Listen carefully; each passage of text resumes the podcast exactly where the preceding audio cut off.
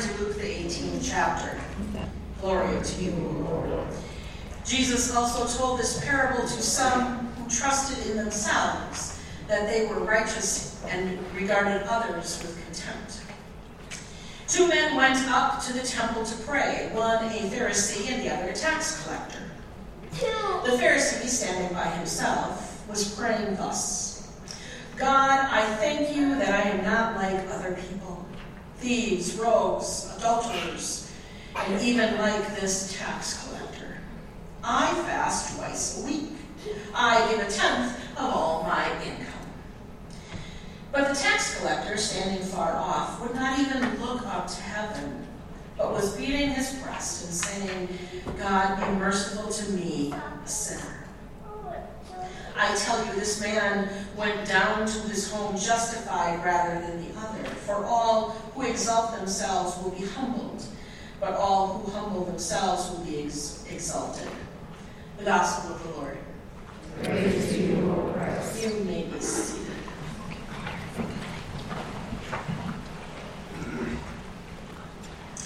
Grace, peace, and mercy are yours from the triune God. Amen. What does it look like when the people of God live as if the Spirit of God transformed them? What does that space look like? What do the people look like? What do I look like if I'm willing to be transformed? It is so easy for us to picture heaven as a place where we live as transformed people. Or maybe we picture this place, this building, where we come together under certain understandings and our uh, understandings of our faith. And it is here that we are transformed into something new. But what if that transformation takes place not in this building? What if this transformation takes place long before heaven, we are willing to change? Every two years around this time, I can't help but look around and wonder if this is the best that human beings can be with each other. The TV commercials, the mailings, the yard signs, the talk amongst people, is this the best of humanity? I hear speaking about what it means to be a Christian, if they were a Christian, or they followed the teachings of Christ. I hear them say, well, the Bible says, and the truth is, I usually chuckle because I'm like, that's not in the Bible. I hear people saying what they want changed. But let's be honest, they want everybody to change to be like them. We don't have to change. What does it look like when the people of God live as if the Spirit of God has transformed them?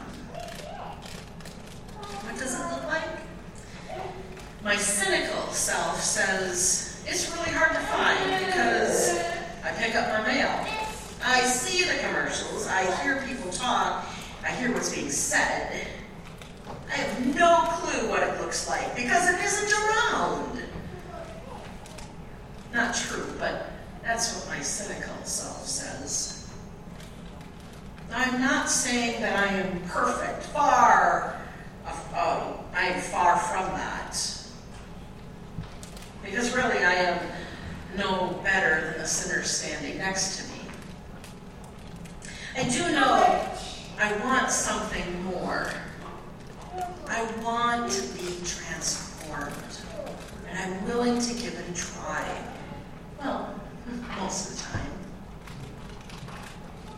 But I do imagine what it will look like when I am fully willing to be transformed, to give up my old self, to get, give all of it, and to find a full transformation happening.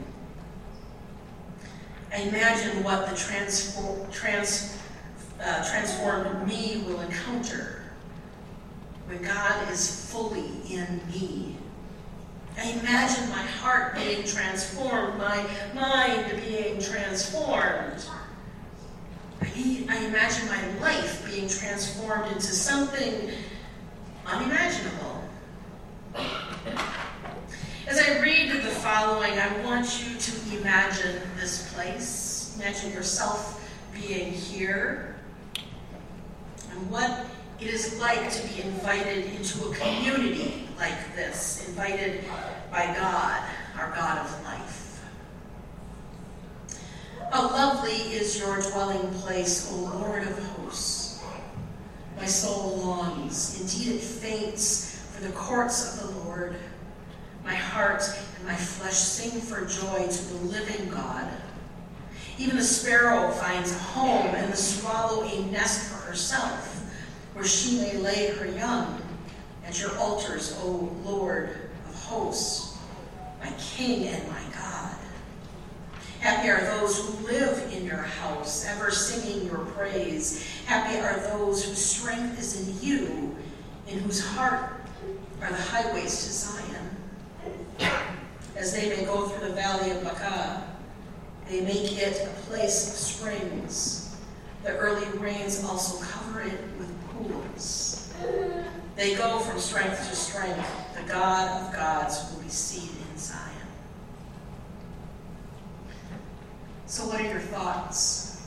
I encourage you, encourage you when you go home today to talk with somebody about that, or maybe over coffee.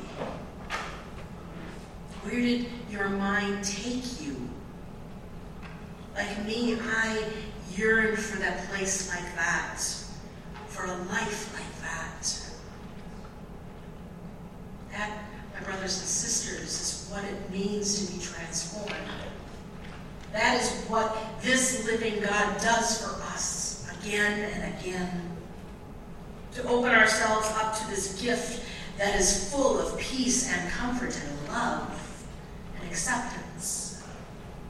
This God of ours that makes things new is the same one who saw humanity see us screw up over and over and decided that God's love for us is greater than anything else. And God saw humanity take his only son, Jesus the Christ, and nail him to a tree. And in that, we were transformed into new beings in a new relationship with God. Transformation for us that we never expected, that we never asked for. And at times, I'm not sure if we even thought about it or wanted it.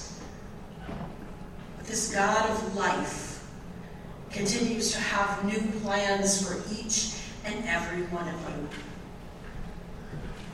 A new promise, a new hope, hope, a complete transformation.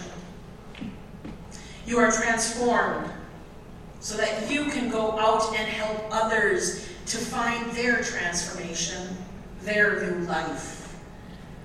And we begin to live as a transformed community who lives in the joy and the comfort as described in that verse, in that part of Psalm.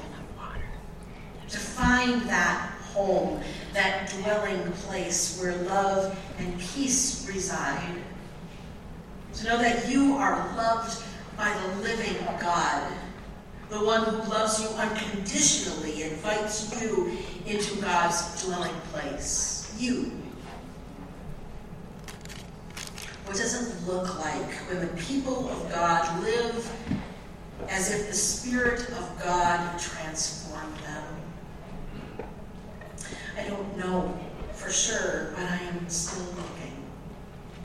I'm longing and I'm still being transformed day by